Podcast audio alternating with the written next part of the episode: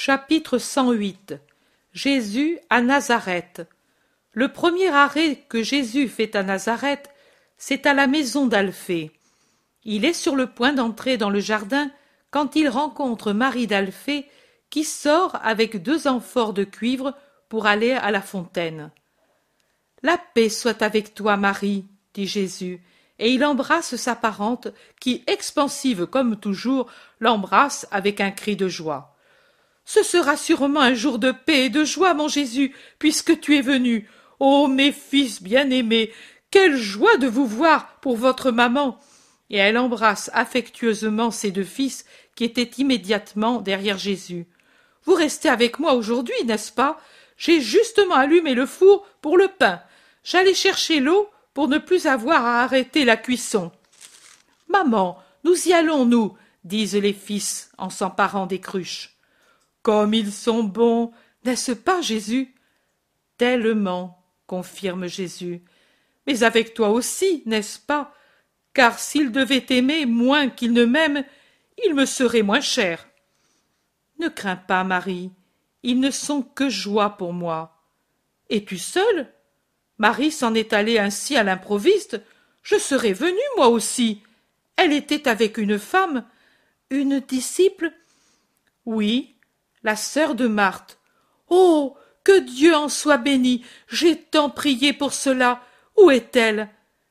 La voilà qui arrive avec ma mère, Marthe et Suzanne. En effet, les femmes sont au détour du chemin, suivies par les apôtres. Marie d'Alphée court à leur rencontre et s'écrie Comme je suis heureuse de t'avoir pour sœur Je devrais te dire fille, car tu es jeune et moi vieille, mais je t'appelle du nom qui m'est si cher depuis que je le donne à ma Marie. Chérie, viens, tu dois être fatiguée, mais sûrement heureuse aussi.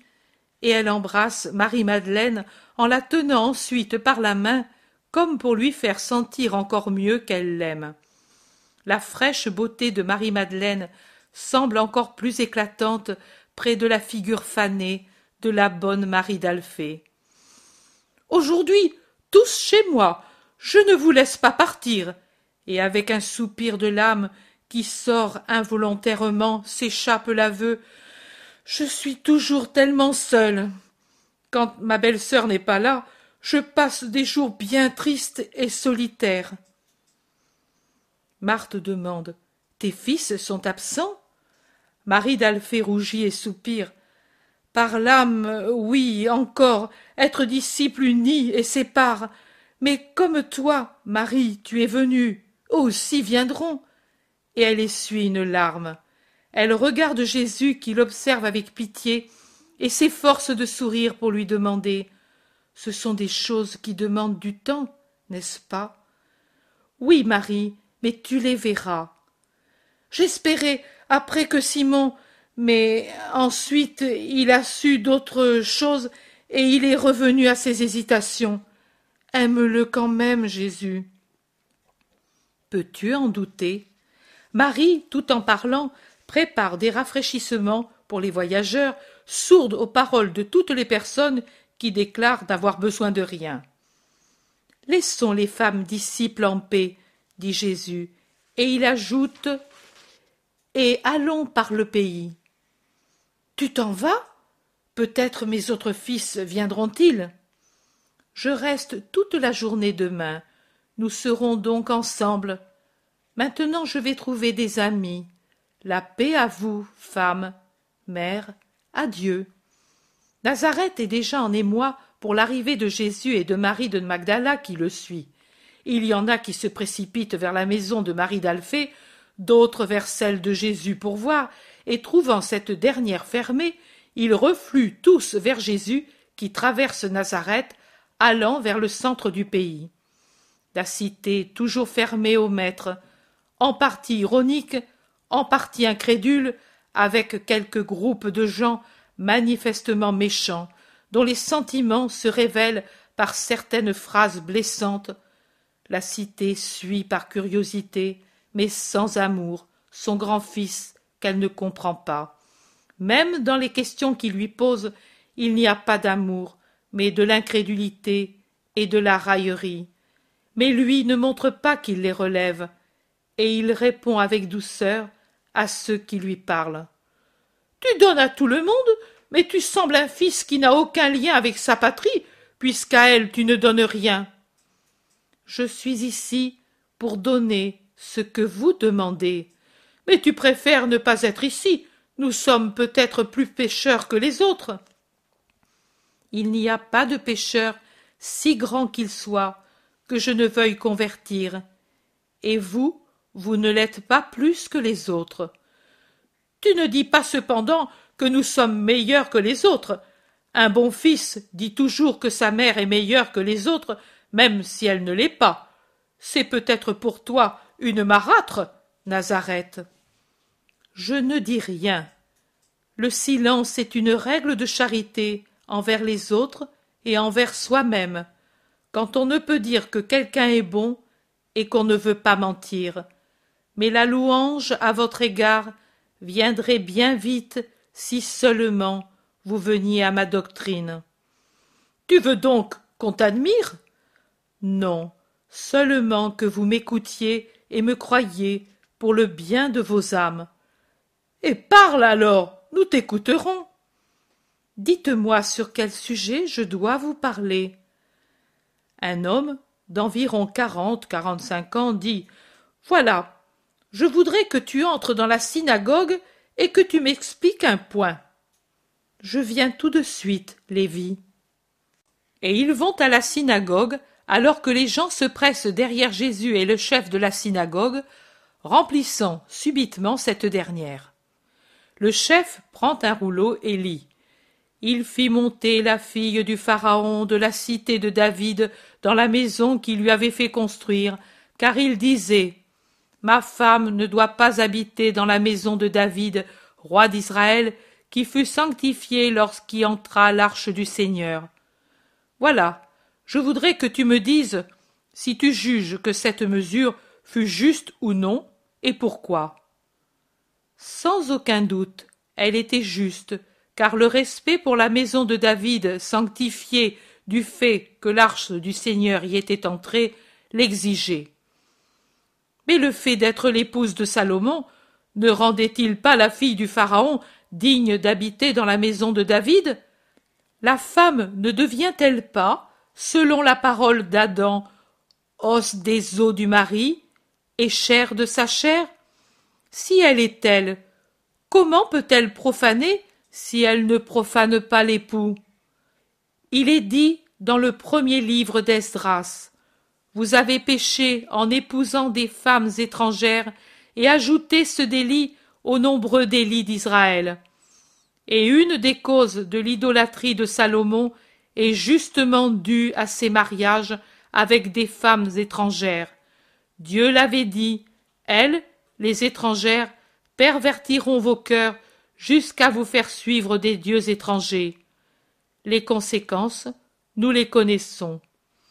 Mais pourtant, il ne s'était pas perverti pour avoir épousé la fille du Pharaon, puisqu'il arrivait à juger sagement qu'elle ne devait pas rester dans la maison sanctifiée la bonté de Dieu n'a pas de commune mesure avec la nôtre. L'homme, après une faute, ne pardonne pas, même si lui est toujours coupable.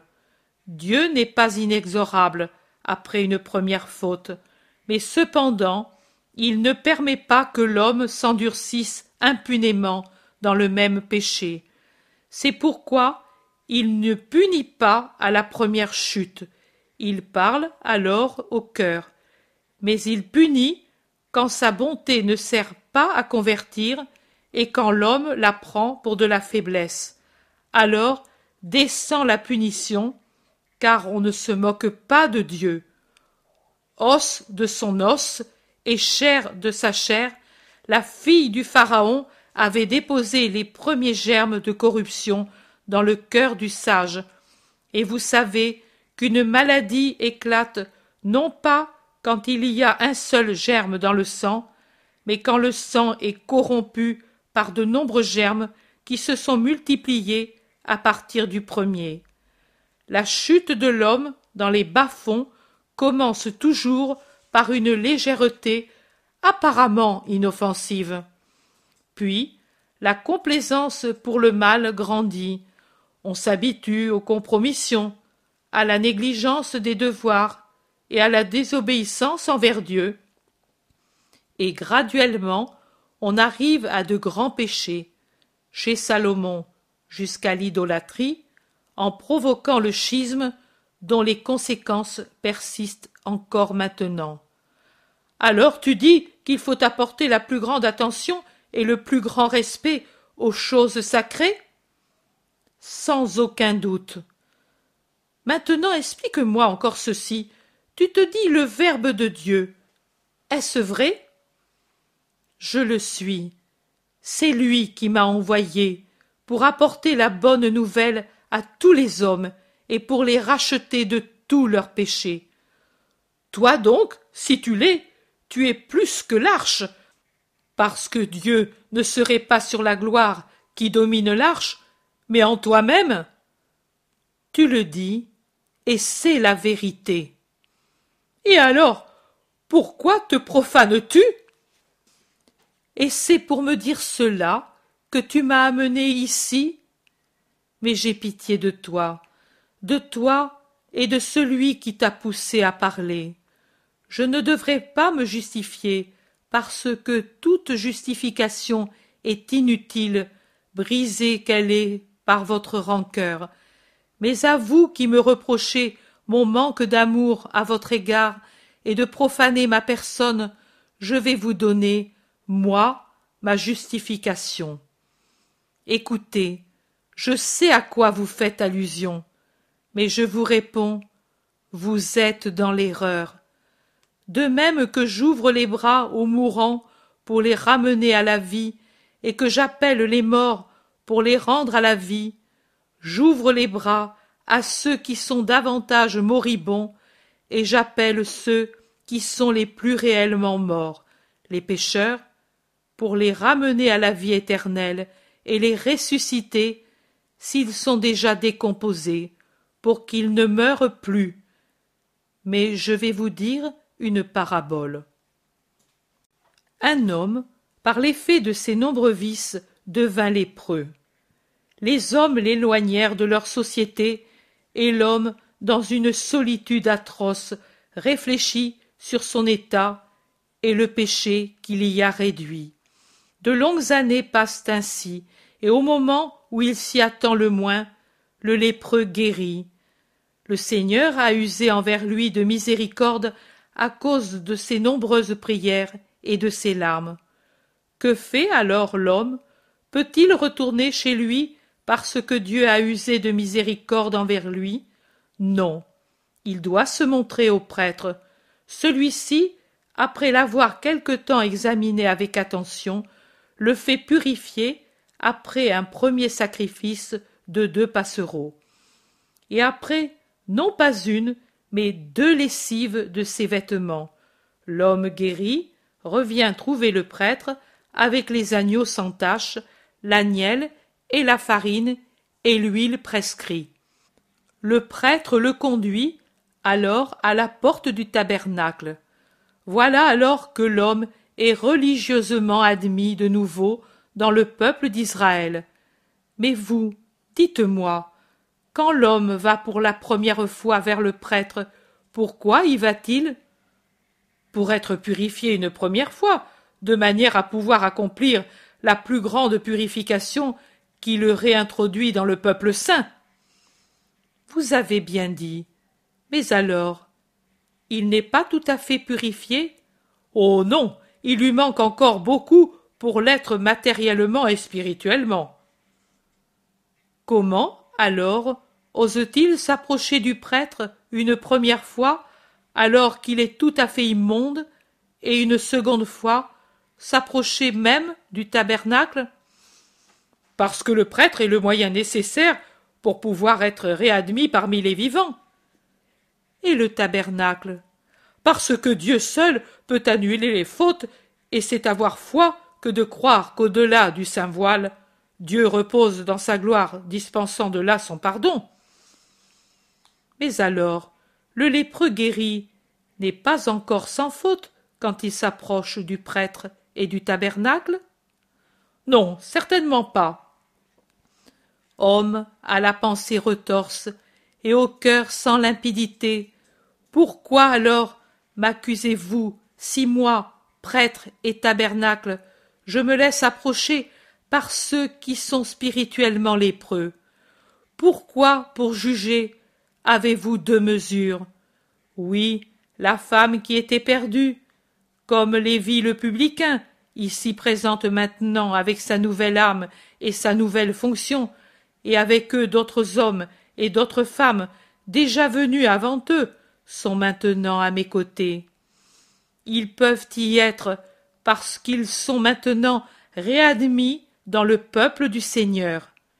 Ils ont été ramenés auprès de moi par la volonté de Dieu qui m'a remis le pouvoir de juger et d'absoudre, de guérir et de ressusciter. Il y aurait profanation si en eux demeurait leur idolâtrie, comme elle demeurait dans la fille du Pharaon. Mais il n'y a pas de profanation, puisqu'ils ont embrassé la doctrine que j'ai apportée sur la terre, et que par elle ils sont ressuscités à la grâce du Seigneur. Homme de Nazareth, qui me tendez des pièges parce qu'il ne vous paraît pas possible que réside en moi la vraie sagesse et la justice du Verbe du Père, moi je vous dis, imitez les pécheurs. En vérité, ils vous sont supérieurs quand il s'agit de venir à la vérité. Et je vous dis aussi, ne recourez pas à des manœuvres déshonorantes pour pouvoir vous opposer à moi. Ne le faites pas. Demandez, et moi je vous donnerai la parole de vie, comme je la donne à tous ceux qui viennent à moi. Accueillez-moi comme un fils de cette terre qui est la nôtre. Moi, je ne vous garde pas rancune. Mes mains sont pleines de caresses, et mon cœur du désir de vous instruire et de vous rendre heureux. Je le suis tellement que si vous voulez, je passerai le sabbat parmi vous pour vous enseigner la loi nouvelle. Les gens ne sont pas d'accord entre eux, mais la curiosité prévaut, ou bien l'amour, et un grand nombre crie Oui, oui, demain, viens ici, nous t'écouterons. Je prierai pour que tombe cette nuit le crépi qui vous durcit le cœur, pour que tombent tous les préjugés, et pour qu'en étant délivrés, vous puissiez comprendre la voix de Dieu, venu apporter l'Évangile à toute la terre, mais avec le désir que la première région capable de l'accueillir soit la cité où j'ai grandi. La paix à vous tous. Chapitre 109 Le sabbat à la synagogue de Nazareth de nouveau la synagogue de Nazareth le jour du sabbat, cependant. Jésus a lu l'apologue contre Abimélec et termine avec les paroles qu'il sorte de lui un feu et qu'il dévore les cèdres du Liban. Puis il rend le rouleau au chef de la synagogue. Le reste, tu ne le lis pas? Ce serait bon pour faire comprendre l'apologue, lui dit ce dernier ce n'est pas nécessaire. Le temps d'Abimélec est très lointain. J'applique au moment présent l'apologue antique. Écoutez, Jean de Nazareth, vous connaissez déjà, par les enseignements du chef de votre synagogue, les applications de l'apologue contre Abimélec. En effet, il a été instruit en son temps par un rabbi, et celui-ci par un autre encore, et ainsi de suite au cours des siècles, et toujours avec la même méthode et les mêmes conclusions. De moi, vous entendrez une autre application, et je vous prie du reste de savoir appliquer votre intelligence et ne pas être comme les cordes disposées sur la poulie du puits et qui, tant qu'elles ne sont pas usées, vont de la poulie à l'eau, de l'eau à la poulie, sans jamais pouvoir changer. L'homme n'est pas un cordage lié, ni un instrument mécanique. L'homme est pourvu d'un cerveau intelligent et il doit s'en servir par lui-même, selon les besoins et les circonstances. Car si la lettre de la parole est éternelle, les circonstances sont changeantes. Malheureux les maîtres qui ne savent pas vouloir la fatigue et la satisfaction d'en faire sortir à chaque fois un enseignement nouveau, c'est-à-dire l'esprit que les paroles anciennes et sages contiennent toujours. Ils seront semblables à l'écho qui ne peut que répéter dix et dix fois un seul mot sans rien y mettre du leur. Les arbres, c'est-à-dire l'humanité représentée par le bois où se trouvent les arbres, les arbustes et les herbes, éprouvent le besoin d'être conduits par quelqu'un qui se charge de toutes les gloires, mais aussi, et cela pèse bien davantage, de toutes les charges de l'autorité, d'être responsable du bonheur ou du malheur de ses sujets, le responsable auprès des sujets, auprès des peuples voisins, et, ce qui est redoutable, auprès de Dieu. Car les couronnes ou les hautes situations sociales, quelles qu'elles soient, sont données par les hommes, c'est vrai, mais avec la permission de Dieu, sans l'agrément duquel aucune force humaine ne peut s'imposer.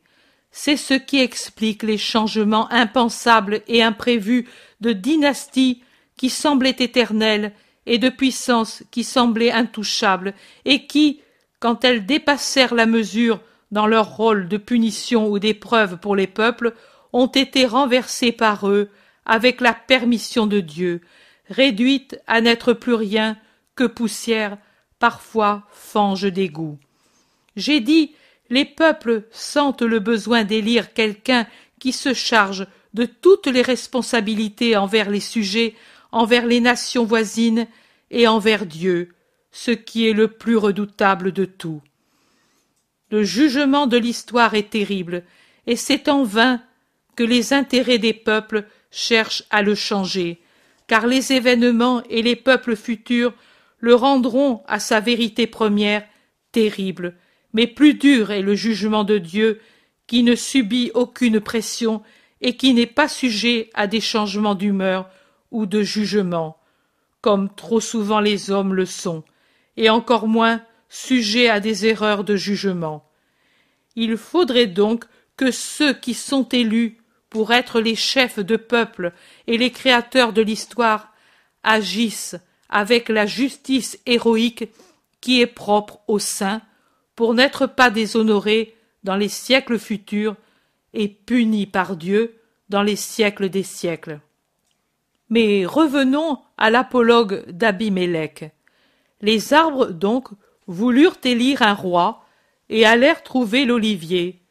Mais ce dernier, arbre sacré et consacré à des usages surnaturels à cause de l'huile qui brûle devant le Seigneur et a une place prépondérante dans les dîmes et les sacrifices, qui fournit son huile pour former le baume saint pour l'onction de l'autel des prêtres et des rois, et descend avec des propriétés, je dirais, de thaumaturgie, dans les corps ou sur les corps malades, celui-ci répondit. Comment puis-je manquer à ma vocation sainte et surnaturelle pour m'abaisser aux choses de la terre? Ô la douce réponse de l'olivier.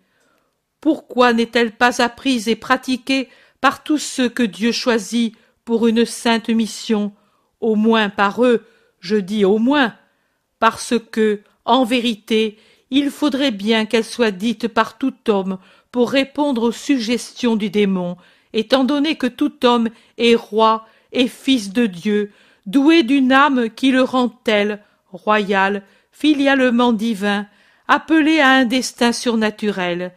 Il a une âme qui est un autel et une demeure l'autel de Dieu, la demeure où le Père des cieux descend pour recevoir l'amour et le respect de celui qui est fils et sujet. Tout homme a une âme, et toute âme étant un autel, fait de l'homme qui la contient un prêtre, gardien de l'autel, et il est dit dans le Lévitique que le prêtre ne se contamine pas. L'homme, donc, aurait le devoir de répondre à la tentation du démon, du monde et de la chair. Puis-je cesser d'être spirituel pour m'occuper de choses matérielles et qui portent au péché? Les arbres allèrent alors trouver le figuier en l'invitant à régner sur eux. Mais le figuier répondit Comment puis-je renoncer à ma douceur et à mes fruits si savoureux pour devenir votre roi? Nombreux sont ceux qui se tournent vers celui qui est doux pour l'avoir comme roi, pas tant par admiration pour sa douceur que parce qu'ils espèrent qu'à force d'être doux, il finira par devenir un roi de comédie duquel on peut attendre tout consentement et avec lequel on peut se permettre toute liberté. Mais la douceur n'est pas la faiblesse, c'est la bonté. Elle est juste, intelligente, ferme. Ne confondez jamais la douceur avec la faiblesse. La première est une vertu, la seconde un défaut. Et parce qu'elle est une vertu, elle communique à celui qui la possède une droiture de conscience qui lui permet de résister aux sollicitations et aux séductions humaines, attentive à le tourner vers leurs intérêts qui ne sont pas les intérêts de Dieu. Elle demeure à tout prix fidèle à sa destinée. Celui qui est doux ne rejettera jamais avec âpreté les réprimandes d'autrui. Il ne repoussera jamais avec dureté celui qui le réclame, mais en pardonnant et en souriant, il dira toujours Frère, laisse-moi à ma douce destinée. Je suis ici pour te consoler et t'aider, mais je ne peux devenir un roi tel que tu l'envisages, parce que je me soucie et me préoccupe d'une seule royauté, pour mon âme et la tienne, de celle de l'esprit. Les arbres allèrent trouver la vigne et lui demandèrent d'être leur roi. Mais la vigne répondit Comment puis-je, moi, renoncer à être l'allégresse et la force pour devenir votre roi? Être roi, à cause de la responsabilité et des remords, car plus rare que le diamant noir est le roi qui ne pêche pas et ne se crée pas des remords, cela amène toujours à s'obscurcir l'esprit. La puissance séduit tant qu'elle brille de loin comme un phare, mais quand on l'a rejointe, on voit que ce n'est qu'une lumière de luciole et non d'étoile. Et encore, la puissance n'est qu'une force liée par les mille cordages des mille intérêts qui s'agitent autour d'un roi. Intérêt des courtisans, intérêt des alliés, intérêt personnel et de la parenté. Combien de rois se jurent pendant que l'huile les consacre? Moi, je serai impartial. Et ensuite, ils ne savent pas l'être Comme un arbre puissant qui ne se révolte pas au premier embrassement du lierre tendre ou fin en disant Il est si faible qu'il ne peut me nuire. Et même il se plaît à en être enguirlandé et d'en être le protecteur qui le soutient quand il s'élève. Souvent, je pourrais dire toujours, le roi cède au premier embrassement d'un intérêt courtisan, allié, personnel ou de parenté, qui se tourne vers lui, et il se plaît à en être un munificent protecteur. C'est si peu de chose, dit-il, quand la conscience lui crie Gare à toi.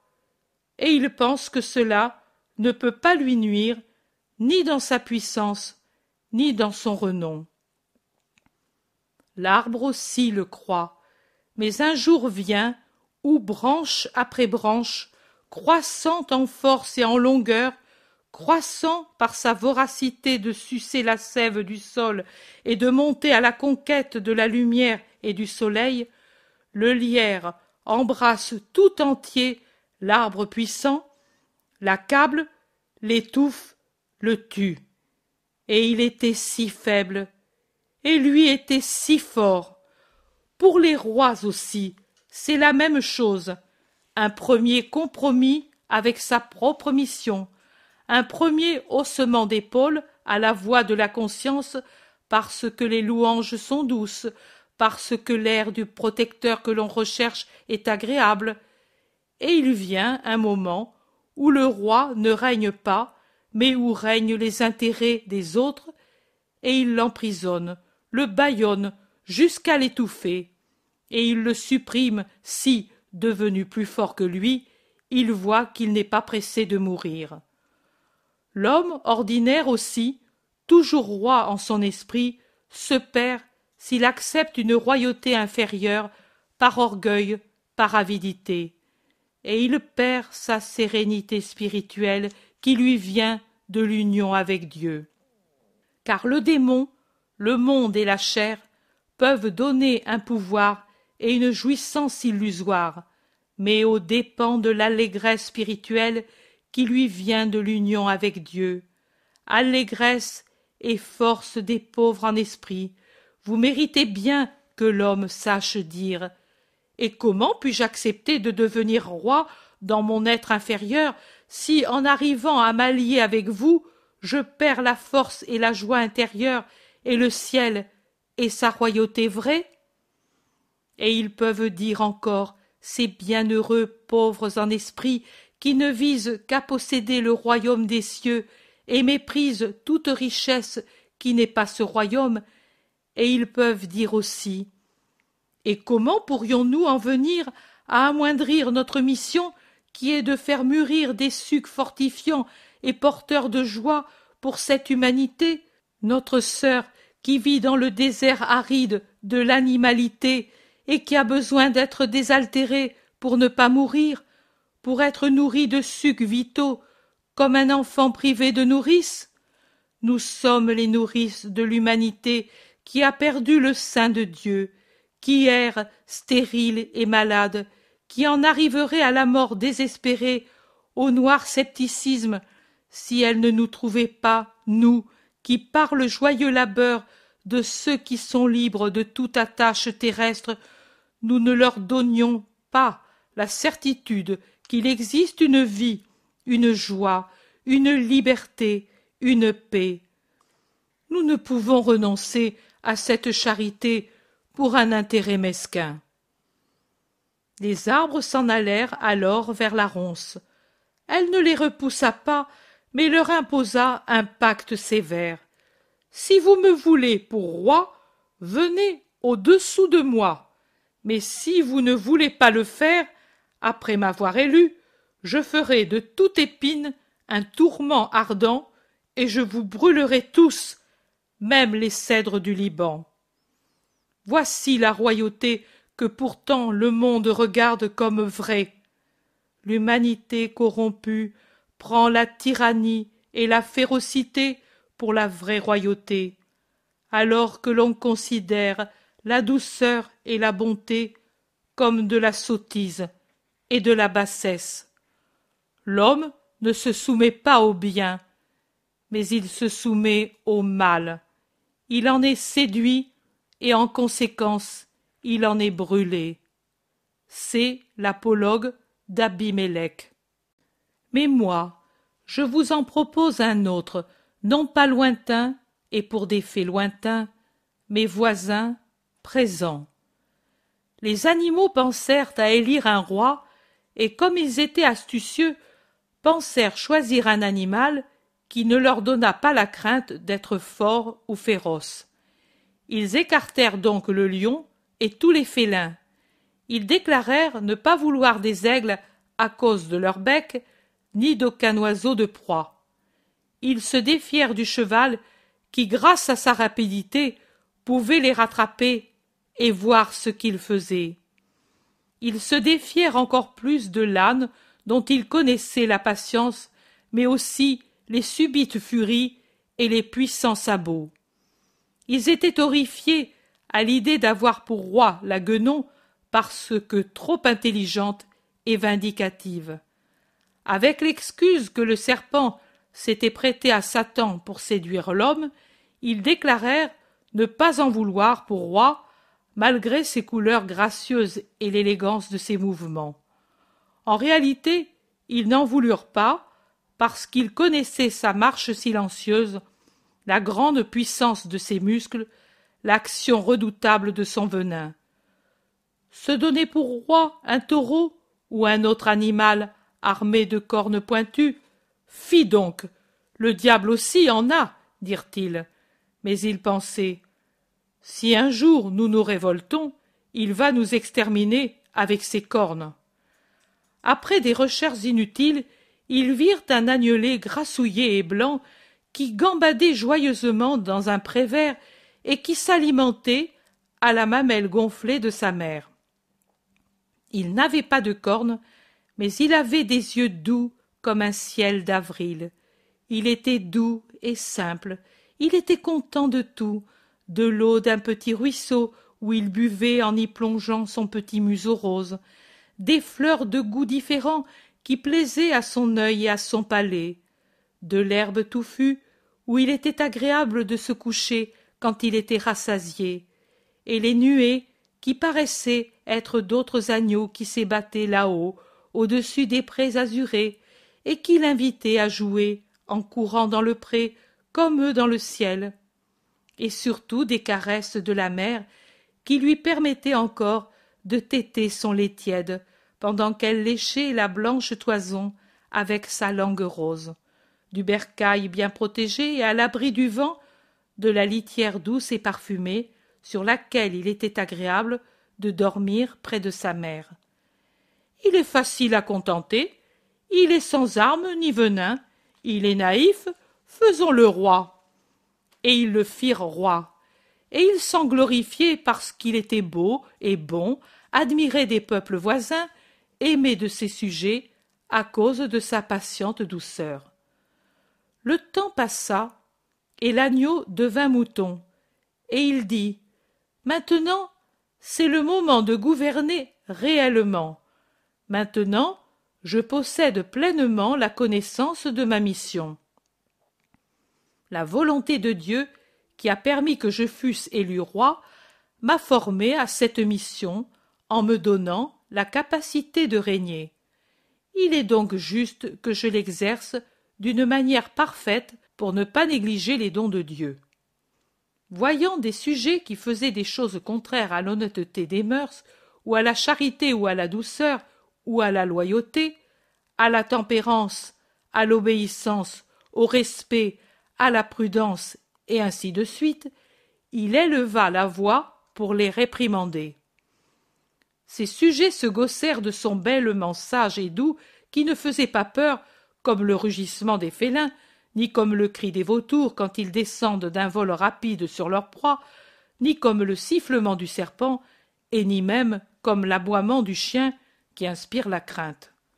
L'agneau, devenu mouton, ne se borna pas à bêler, mais il alla trouver les coupables pour les ramener à leur devoir. Mais le serpent se glissa dans ses pattes. L'aigle s'éleva dans les hauteurs en le laissant en plan.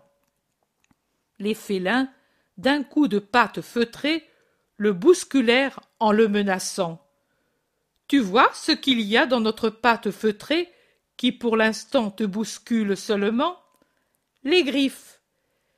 Les chevaux et tous les coureurs en général se mirent à courir au galop autour de lui en le tournant en ridicule. Les éléphants massifs et autres pachydermes, d'un coup de museau, le jetèrent çà et là, pendant que les guenons du haut des arbres lui lançaient des projectiles. L'agneau, devenu mouton, finit par s'inquiéter et il dit Je ne voulais pas me servir de mes cornes ni de ma force, car moi aussi j'ai une force dans ce coup, et on la prendra comme modèle pour abattre les obstacles en temps de guerre. Je ne voulais pas m'en servir, parce que je voulais user d'amour et de persuasion. Mais puisque vous m'attaquez avec ces armes, voilà que je vais user de ma force, parce que, si vous manquez à votre devoir envers moi et envers Dieu, moi, je ne veux pas manquer à mon devoir envers Dieu et envers vous. J'ai été mis à cette place, par vous et par Dieu, pour vous conduire à la justice et au bien. Et je veux que règne ici la justice et le bien, c'est-à-dire l'ordre. Et il se servit de ses cornes pour punir légèrement parce qu'il était bon un roquet têtu qui continuait à importuner ses voisins. Et puis de son coup puissant, il défonça la porte d'une tanière où un porc goulu et égoïste avait accumulé des vivres au détriment des autres, et il abattit aussi le buisson de lianes choisi par deux singes luxurieux pour leurs amours illicites. Ce roi est devenu trop puissant. Il veut vraiment régner. Il veut absolument que nous vivions en sages. Cela ne nous plaît pas. Il faut le détrôner, décidèrent-ils. Mais un astucieux petit singe leur conseilla. Ne le faisons que sous l'apparence d'un juste motif. Autrement nous ferions piètre figure auprès des peuples, et nous serions odieux à Dieu. Épions donc chaque action de l'agneau devenu mouton pour pouvoir l'accuser avec un semblant de justice. J'y pense, moi, dit le serpent. Et moi aussi, dit la guenon.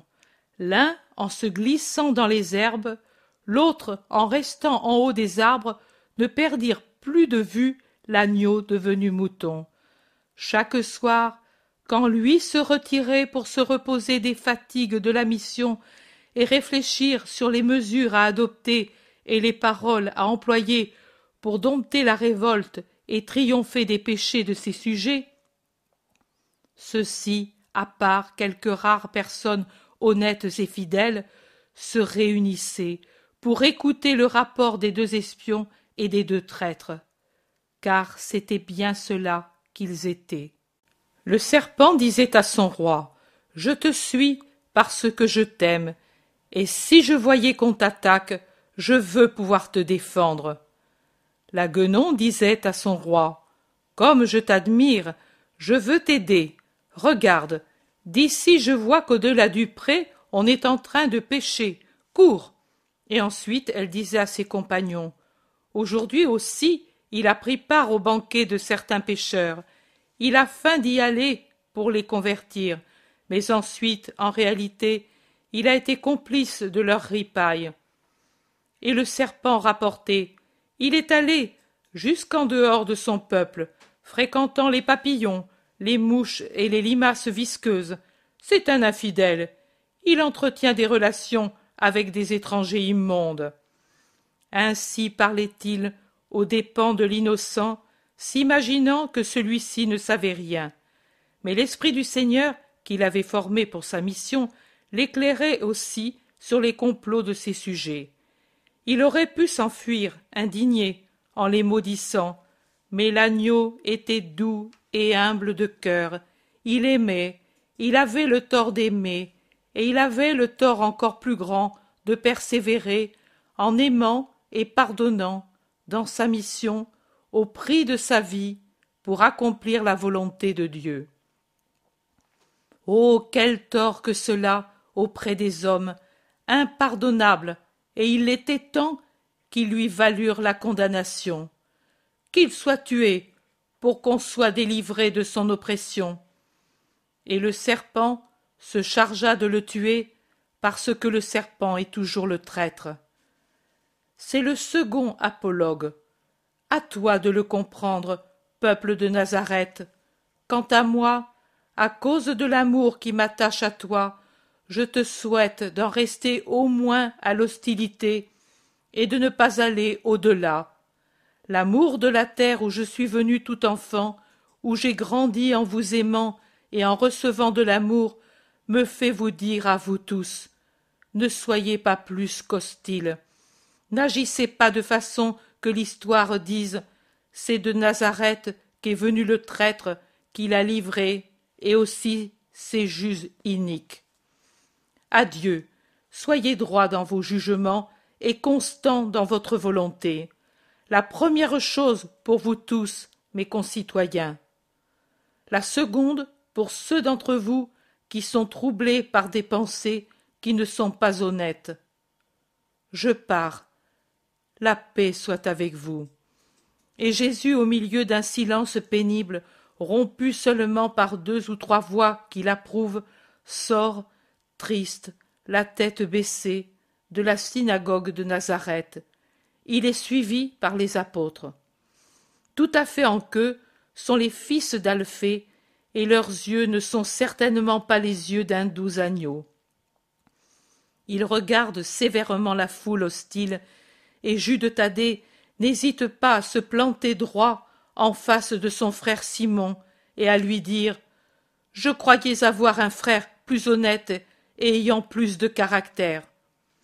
Simon baisse la tête et se tait, mais l'autre frère, encouragé par les autres de Nazareth, dit Tu n'as pas honte d'offenser ton frère aîné Non, j'ai honte de vous, de vous tous.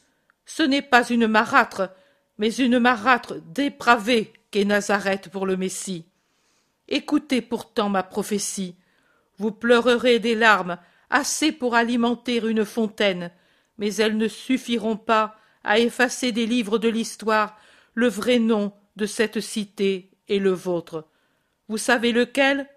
Sottise. Adieu. Jacques ajoute un salut plus large en leur souhaitant la lumière de la sagesse et ils sortent avec Alphée de Sarah et deux jeunes garçons. Si je les reconnais bien, ce sont les deux âniers escortèrent les ânes qui avaient servi pour aller à la rencontre de Jeanne de Chouza mourante.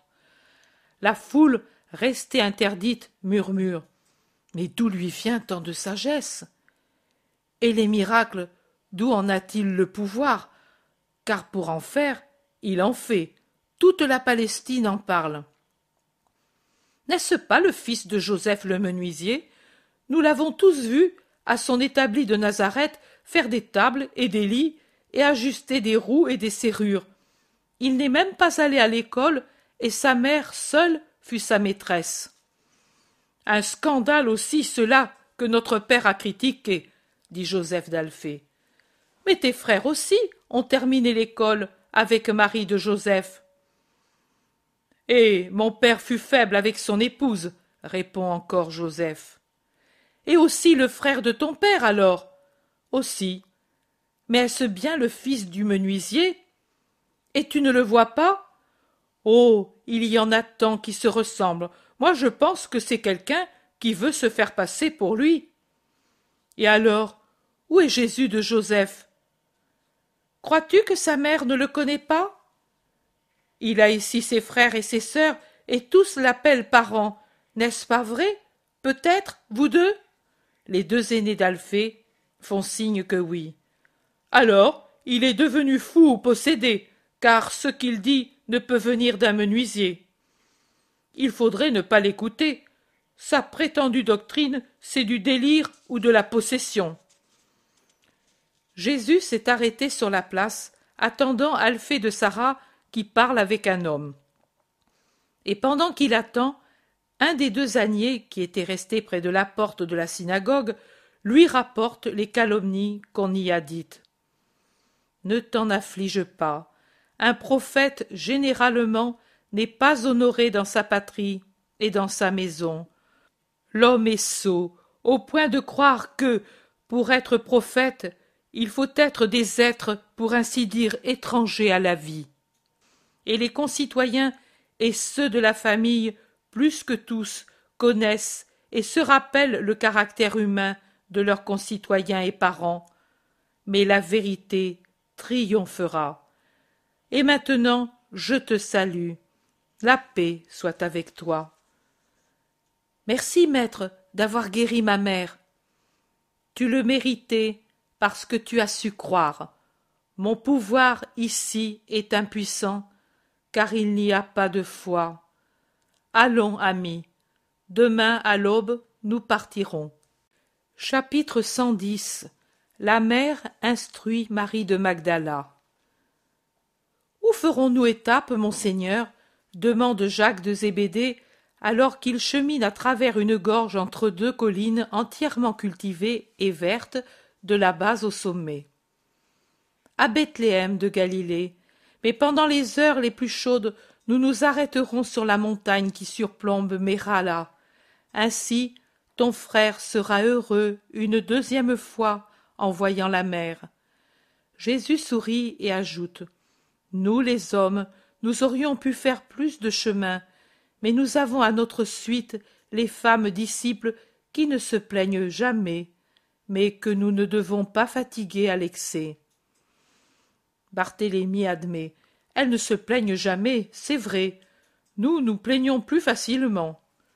Et pourtant, elles sont moins habituées que nous à cette vie, dit Pierre. C'est peut-être pour cela qu'elles la font volontiers, dit Thomas. Non, Thomas, c'est par amour qu'elles la font volontiers. Crois bien que ma mère et aussi les autres maîtresses de maison, comme Marie d'Alphée, Salomé et Suzanne, ne quittent pas par plaisir leur maison pour venir par les chemins du monde et au milieu des gens. Et Marthe et Jeanne, quand elle aussi viendra, qui ne sont pas habituées à la fatigue, ne le feraient pas volontiers, si l'amour ne les y poussait. En ce qui concerne Marie de Magdala, seul un puissant amour peut lui donner la force de subir cette torture, dit Jésus. Pourquoi la lui as-tu imposée alors si tu sais que c'est une torture? demande l'Iscariote. Ce n'est pas une bonne chose pour elle, ni pour nous. Rien d'autre que la preuve manifeste, indubitable, de son changement ne pouvait persuader le monde. Marie veut en persuader le monde. Sa rupture avec le passé a été complète. Elle est complète. C'est à voir. C'est bientôt maintenant pour le dire. Quand on s'est habitué à un genre de vie, il est difficile de s'en détacher tout à fait. Les amitiés et la nostalgie nous y ramènent, dit l'Iscariote. Mathieu demande. Alors, tu as la nostalgie de ta vie précédente? Moi, non, mais c'est une façon de parler. Je suis moi, un homme, qui aime le maître et. Enfin, j'ai en moi des éléments qui me servent à rester fidèle à mon projet. Mais elle, c'est une femme. Et quelle femme. Et puis, même si elle ne manque pas de fermeté, c'est toujours peu agréable de la voir avec nous. Si on devait rencontrer des rabbins, des prêtres ou des pharisiens puissants, croyez bien que leurs commentaires ne seraient pas agréables. Je rougis à l'avance d'y penser. Ne te contredis pas, Judas. Si tu as réellement coupé les ponts avec le passé, comme tu veux le dire, pourquoi tant affligé qu'une pauvre âme nous suive pour compléter sa transformation dans le bien Mais par amour, maître. Moi aussi je fais tout par amour, envers toi. Alors, perfectionne-toi dans cet amour. Un amour, pour être vraiment tel, ne doit jamais être exclusif. Quand quelqu'un ne sait aimer qu'un objet et ne sait en aimer aucun autre, même s'il est aimé de l'objet de son amour, il manifeste qu'il n'est pas dans le véritable amour.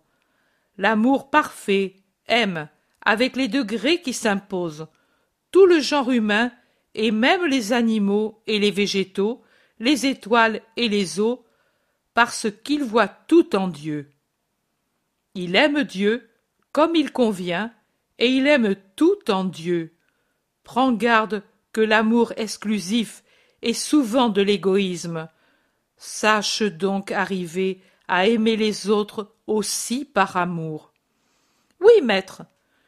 L'objet de la discussion avance pendant ce temps avec les autres femmes à côté de Marie, sans se douter quelle est la cause d'une si grande discussion. Ils ont atteint, traversé, dépassé l'agglomération de Jaffia sans qu'aucun citadin manifeste le désir de suivre le maître ou de le retenir. Ils continuent leur route, les apôtres inquiets de l'indifférence de cette localité, et Jésus qui cherche à les calmer. La vallée continue vers l'ouest, et on voit à son extrémité un autre pays qui s'étend au pied d'une autre montagne. Ce pays aussi, que j'entends nommer Rabat, est indifférent. Des enfants seulement s'approchent des apôtres pendant qu'ils prennent de l'eau à une limpide fontaine adossée à une maison. Jésus les caresse en leur demandant leur nom, et les enfants lui demandent le sien, et qui il est, où il va, ce qu'il fait. Un mendiant aussi s'approche, à moitié aveugle, vieux, courbé, et il tend la main pour recevoir l'aumône qu'en effet il reçoit. La marche recommence avec la montée d'une colline qui barre la vallée, dans laquelle elle déverse les eaux de ces petits ruisseaux maintenant réduits à un filet d'eau ou à des pierres brûlées par le soleil. Mais la route est bonne, ouverte d'abord au milieu de bois d'oliviers, puis d'autres arbres qui entrelacent leurs branches en formant une galerie verte au-dessus de la route. Ils atteignent le sommet qui est couronné d'un bois dont on entend le bruissement, un bois de frêne, si je ne me trompe, et là ils s'assoient pour se reposer et prendre de la nourriture. Et avec la nourriture et le repos, ils jouissent d'une vue charmante, car le panorama est merveilleux, avec la chaîne du Carmel à la gauche quand on regarde vers l'ouest.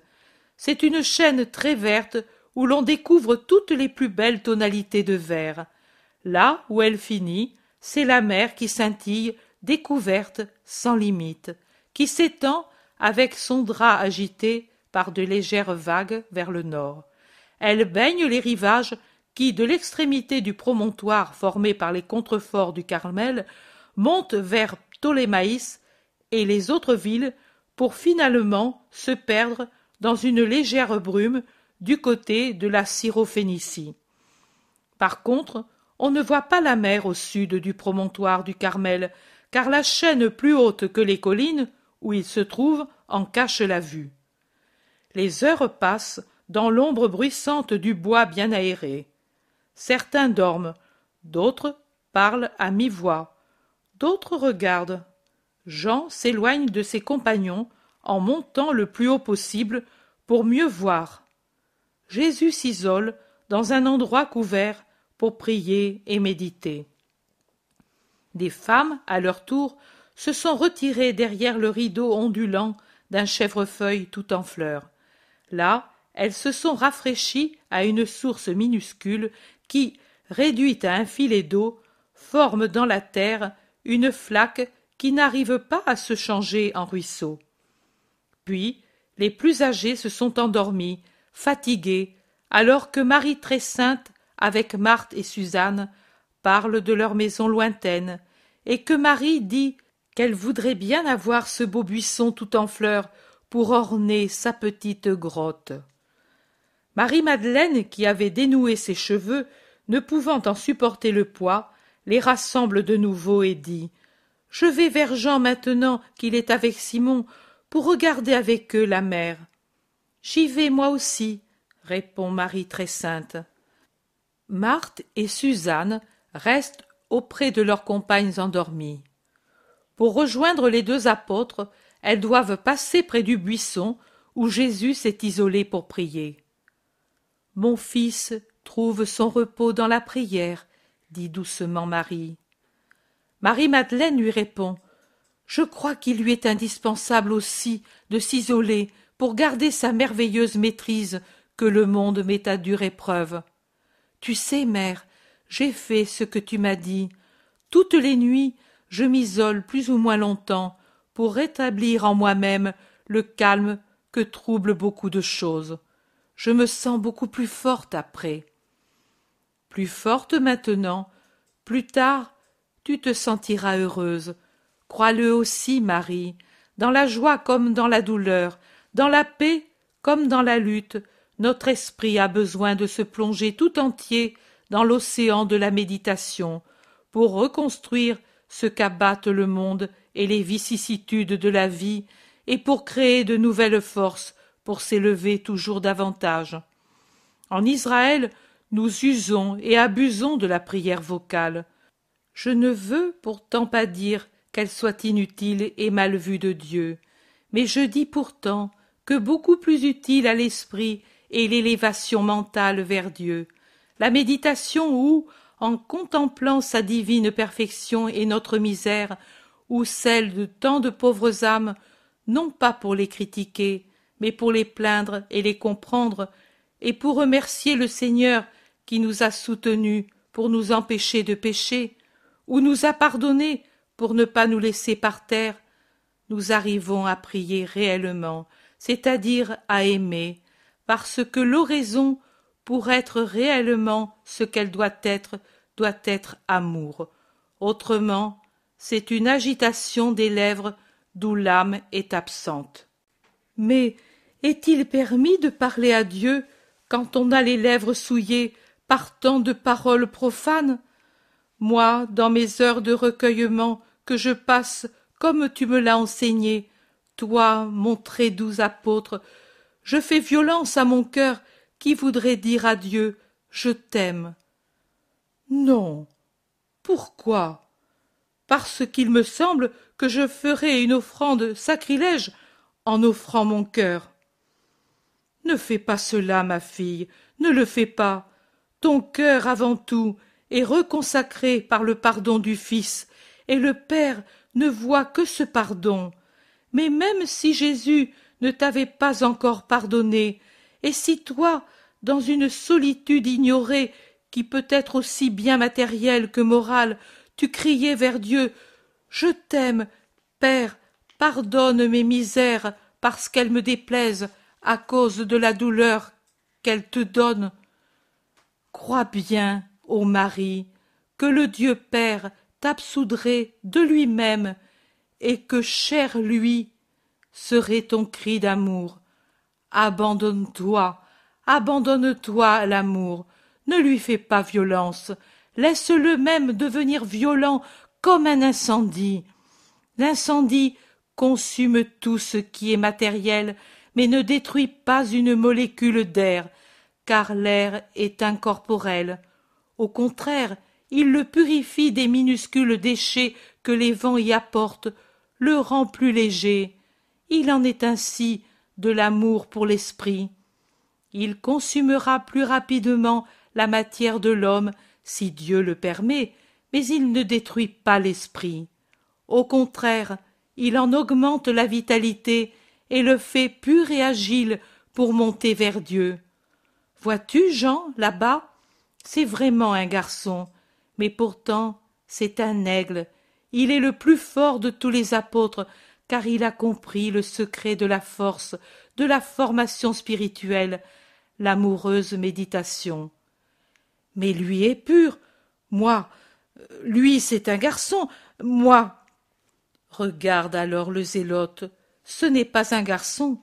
Il a vécu, il a lutté, il a haï.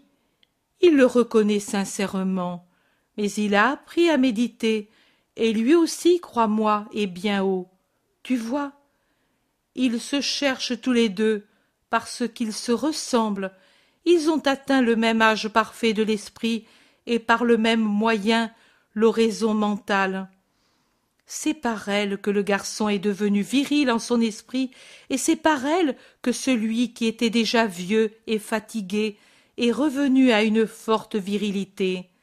Et tu connais un autre qui, sans être apôtre, sera, et même est très avancé, à cause de sa tendance naturelle à la méditation, qui, depuis qu'il est l'ami de Jésus, est devenu en lui une nécessité spirituelle ton frère. Mon Lazare Ô mère, dis-le-moi, toi qui sais tant de choses parce que Dieu te les montre, comment me traitera Lazare à la première rencontre? Avant, il se taisait, méprisant, mais il le faisait parce que moi, je ne supportais pas les observations. J'ai été très cruelle avec mon frère et ma sœur. Maintenant je le comprends. Maintenant qu'il sait qu'il peut parler, que me dira-t-il? Je crains de lui un franc reproche. Oh. Certainement, il me rappellera toutes les peines dont j'ai été la cause. Je voudrais voler vers Lazare, mais j'en ai peur. Auparavant j'y allais, mais les souvenirs de maman qui était morte, ses larmes présentes encore sur les objets dont elle se servait, les larmes répandues pour moi, par ma faute, rien ne m'émouvait. Mon cœur était cynique, effronté, fermé à toute voix qui n'était pas celle du mal. Mais maintenant, je n'ai plus la force mauvaise du mal, et je tremble. Que me fera Lazare? Il t'ouvrira les bras et t'appellera sœur bien-aimée, plus avec son cœur qu'avec ses lèvres. Il est si bien formé en Dieu qu'il ne peut user que de cette manière. Ne crains pas, il ne te dira pas un mot du passé. Lui, c'est comme si je le voyais. Il est là-bas à Béthanie, et les jours d'attente sont pour lui bien longs. Il t'attend pour te serrer sur son cœur, pour contenter son amour fraternel. Tu n'as qu'à l'aimer comme il t'aime, lui, pour goûter la douceur d'être né d'un même sein.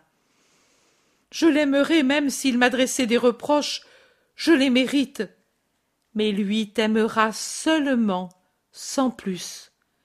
Elles ont rejoint Jean et Simon, qui parlent des futurs voyages et qui se lèvent respectueux quand arrive la mère du Seigneur. Nous venons, nous aussi, pour louer le Seigneur pour les belles œuvres de sa création. Mère, as-tu jamais vu la mer? Oh, je l'ai vue, et alors elle était moins agitée dans sa tempête que mon cœur, et moins salée que mes larmes pendant que je fuyais le long de la côte de Gaza vers la mer Rouge, avec mon bébé dans mes bras et la peur d'Hérode qui me poursuivait. Et je l'ai vue au retour.